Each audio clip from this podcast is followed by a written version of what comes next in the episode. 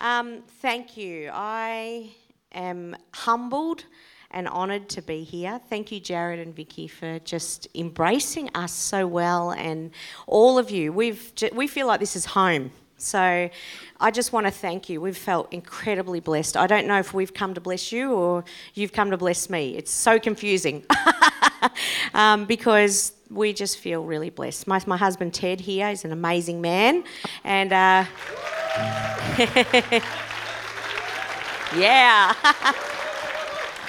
we, we came together. We've got two kids back home. I've got a 12 year old called Angel, girl, and a little boy called Asa, who is five. So, big gap because I was told I wouldn't have any children, but the devil is a liar, and that's why we have two.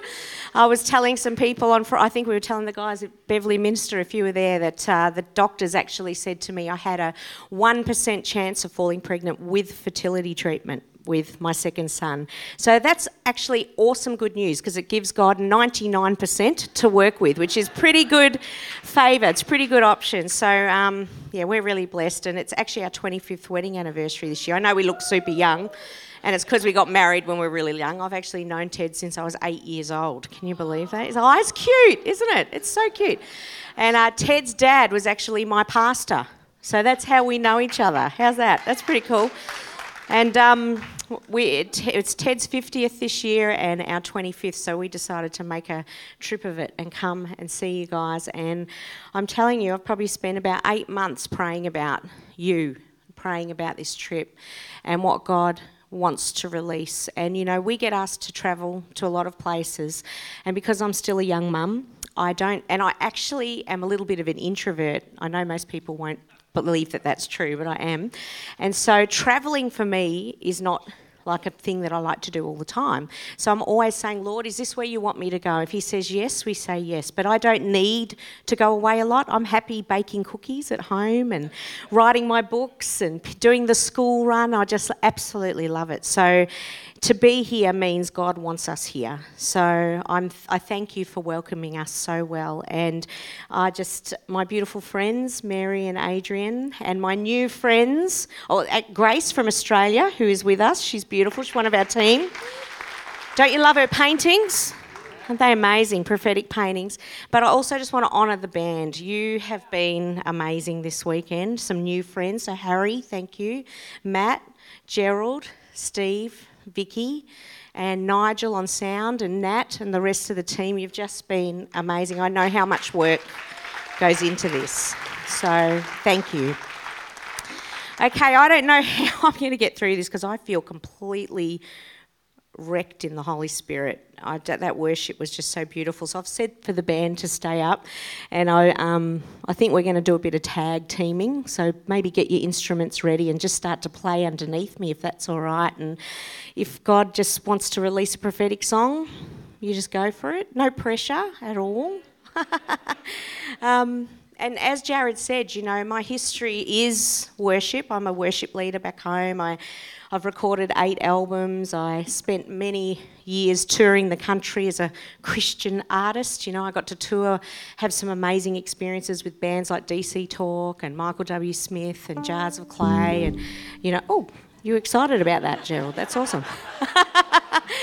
And then I've um, had the privilege of vocal coaching for shows like The X Factor and The Voice and doing session work on TV. And, you know, all of it's been God's favour. It's, it's, um, I've never pushed or shoved. I'm not that kind of person. I'm just not driven like that. So I'm really thankful for those experiences. But I've got to tell you, the best experience is being in God's presence and just worshipping Him, even if it's just me and Him by ourselves. It's the most amazing, amazing thing. And to have a song in your heart, whether you're a musician or not, to have a song in your heart that God has given you, the story of your life, the passion, the, the thing that gets you up in the morning that is so important, and it's what the devil tries to steal more than anything else. You guys can just play underneath me if you want. Sorry, I should have said that. But um, and that's what I want to talk about today, and it's been my personal experience. You know, all that all that experience that I had when I was about maybe it was 28 or 29. We were on a tour and we'd been working really hard. Like Christian music in Australia is hard. Like you don't do it to be rich, basically. It's truly missions work. And we'd done this tour and we'd funded it ourselves, you know, 15 years ago. I think it was a $20,000 budget and it was just me and Ted. There was no church backing us. And we were on this tour and I started to feel really unwell. And halfway through this trip, I was on a platform in Adelaide and I actually fainted. I collapsed on stage. And when I went back home, the doctors diagnosed me with a, a condition called fibromyalgia and they just said to me, You're probably never going to sing again. Chronic fatigue syndrome is pretty much what it is. They said, You'll probably never sing again. You'll probably not even be able to have a normal life because it was a pretty severe case. I couldn't get out of bed. And you know, I don't know about you if you've ever had diagnoses like that. I actually just believed the doctors because I was tired. You know, I just went, oh, this is what I got, you know? And I, I literally spent two years in my pajamas, not doing anything, not singing, I was angry, I was frustrated, I couldn't do anything, I was tired, my body would not work. And uh, I still remember the night when everything changed because I still love Jesus. If you've ever had that experience where you've not been well in your body, but you love the Lord and you know what the scriptures say, you know that He talks about healing and life in your body, but it's not happening to you. It's a really interesting tension in your life, isn't it? Because God's word is still true. But when it's not happening in your own life, it's really interesting to navigate around that. But I'm here to say I'm totally healed of fibromyalgia. and it's it really is a miracle what the Lord's done in my life, you know, because I really thought that I would never sing again. And it's really only the kindness of God. It was his kindness that means that I am here. I still remember having it's one of the only few times this has ever happened to me and i don't know if it's going to be as dramatic for any of you that are struggling with these kind of things but i actually woke up in the middle of the night and i had an open vision and i saw this book flying into the room and it came and, and sort of landed on my bed and it was the word of god. I knew it was the word of god. The pages start flying out and all of a sudden this sword pulls out of this bible and i could hear it. You know that sound you hear in the movies like the shh and if I, looked over to my left, which was by the edge of my bed, and there was this dark figure standing beside me, and I knew it was uh, a demon. I don't know how I knew this stuff, but it was a demon. And in between me and this demon was this sword. And so I hear this sword just come and stand between me and this demon. and then I hear like gates just go bang, like something's finished.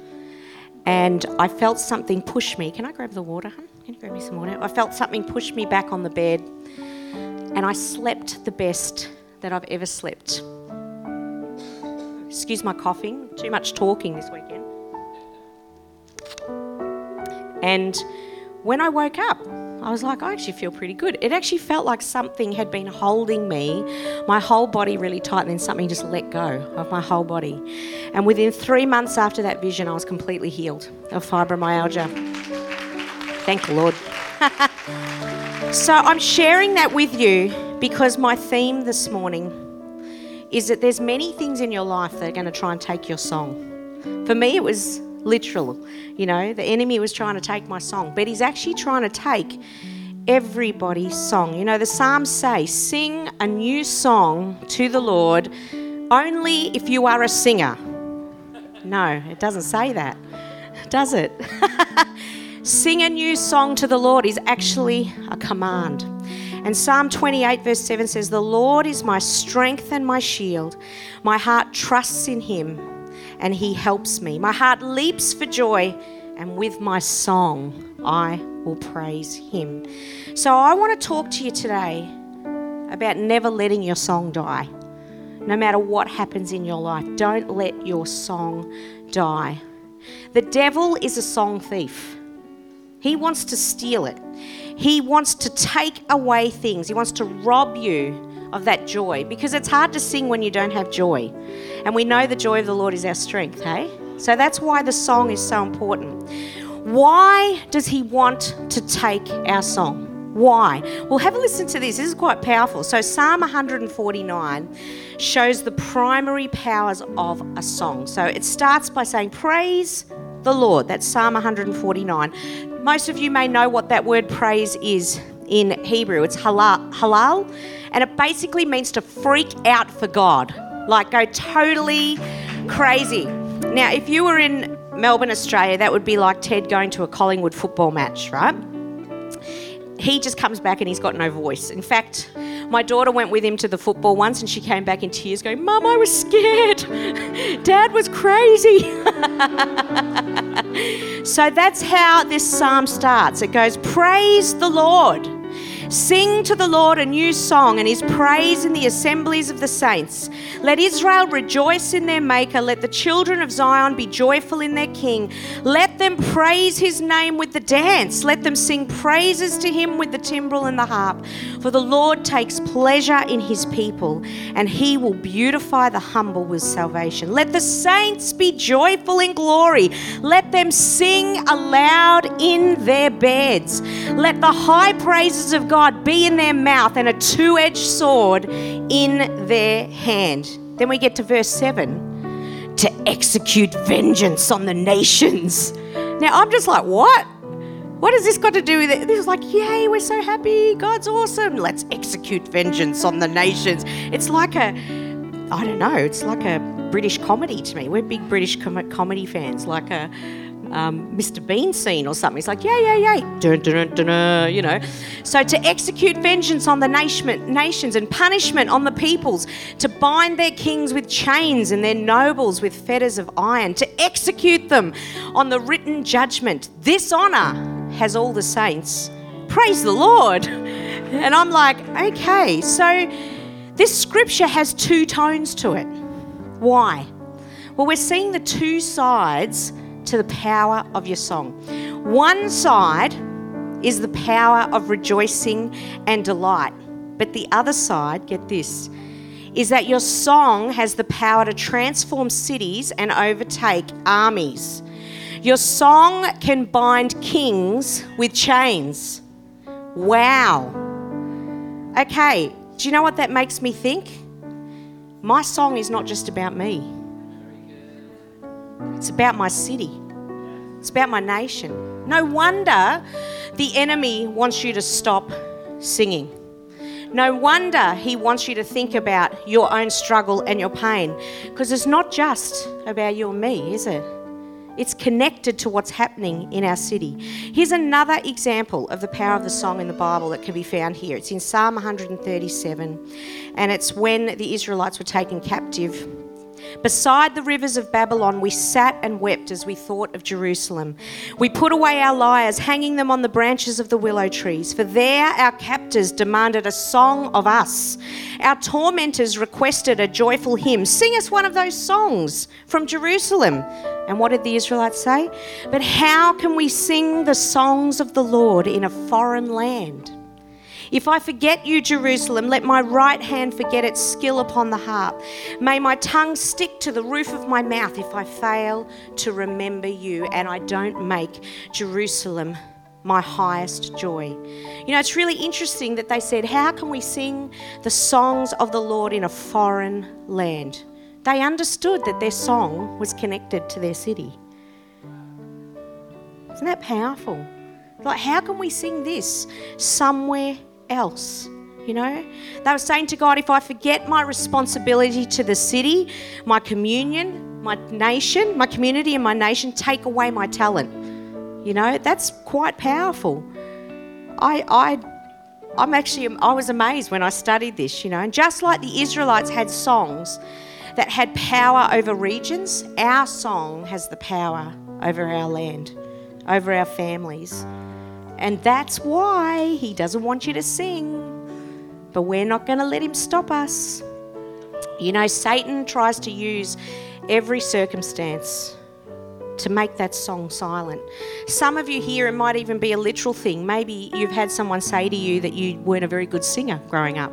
And so you've just never sung again by something one person has said. It's like shut your voice down. For some of you, it is physical. You've had illness in your life and you're just like, I just can't, I don't have the energy, I don't have the capacity. Well, it's time to get your song back. It's time to get your song back. What would happen if every single person in this room went, I have a song to sing? Now, It doesn't matter if you have a voice. And we're not just talking about a, a, a, literal song here. I'm talking about the joy of your life, the thing that God has put inside of you that makes your whole life sing. You need to have that in your heart and you need to step up and take it back. Don't let the enemy shut you down. It's time to awake to the power of your song. Amen. Here's another example of what a song can do, and you'll know this story. There's something really powerful about this scripture that I love. It's in Acts 16, verse 25. But at midnight, Paul and Silas were praying and singing hymns to God, and the prisoners were listening to them. Suddenly there was a great earthquake, so that the foundations of the prison were shaken, and immediately all the doors were open and every chain was loosed. And the keeper of the prison, awaking from sleep and seeing the prison doors open, supposing the prisoners had fled, drew his sword and was about to kill himself. But Paul said, Do yourself no harm. We are all here. What an amazing scene. Can you imagine that? Paul and Silas singing in prison. And what's happening? Prisoners were listening. That's what that scripture says. It says at midnight, Paul and Silas were praying and singing hymns, and the prisoners were listening. The reason why you have to sing is because the prisoners are listening.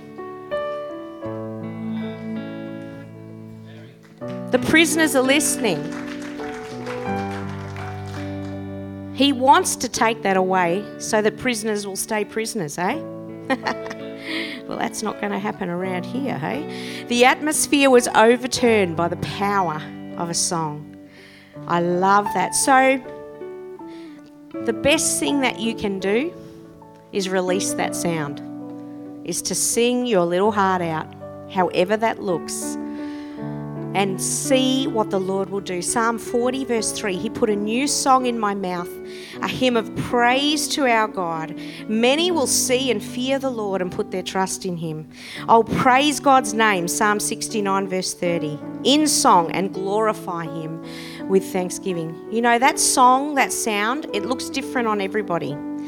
How I release joy in my heart is going to be different to you. You know, just like um, as Jared said, I love the prophetic. I love to sing the spontaneous song. I love to worship.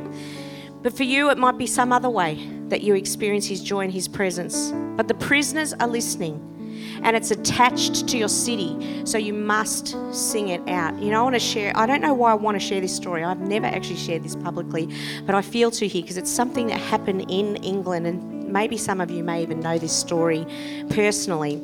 But about 15 years ago, I was leading worship in a church, and this gentleman came up to me at the end with a cassette tape, and he said, I, I felt to give this to you.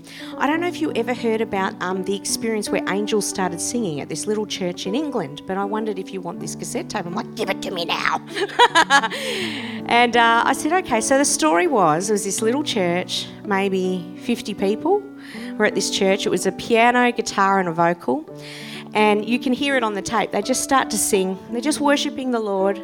And then all of the sudden, you hear thousands of angels just start to sing. And I'm listening to this cassette tape, and tears are just falling down my face, right? And you can hear the band just going, Can you hear that? Can you hear that? Thank you, Jesus. And they're all like, Stop. And for 20 minutes, these angels just keep singing in the congregation and the whole congregation heard this song. Does anyone know this story? Do you know it?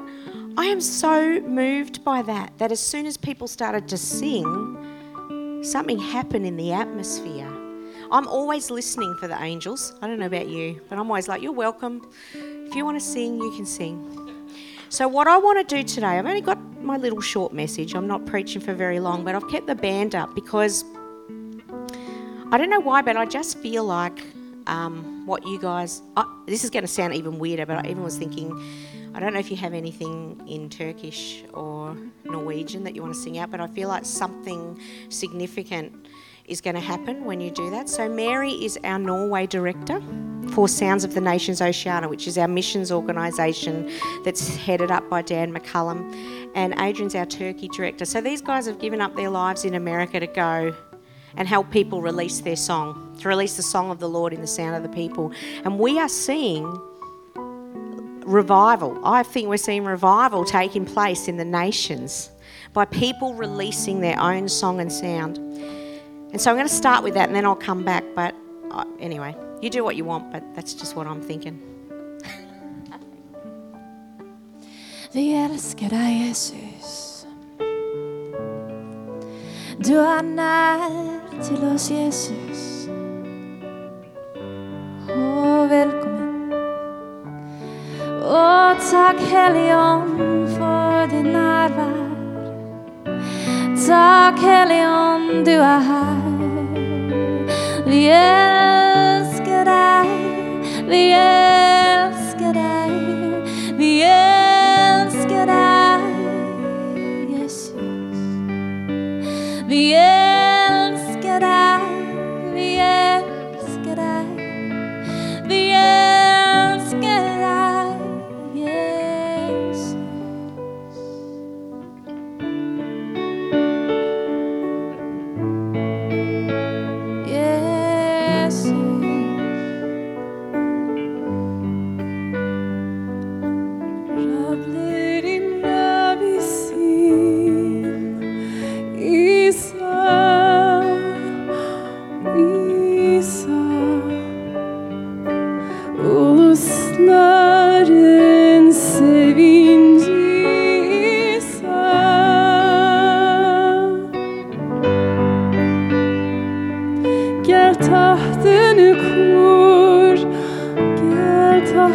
kur, hamdların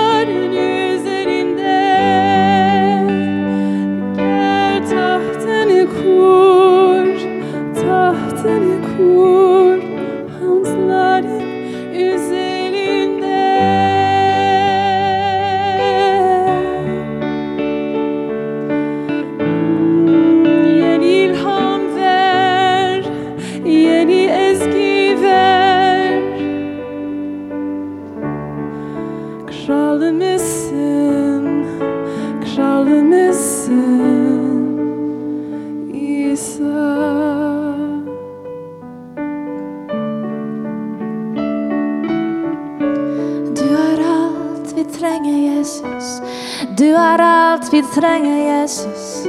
Å, du er stor, du er stor, din trofasthet er stor, din trofasthet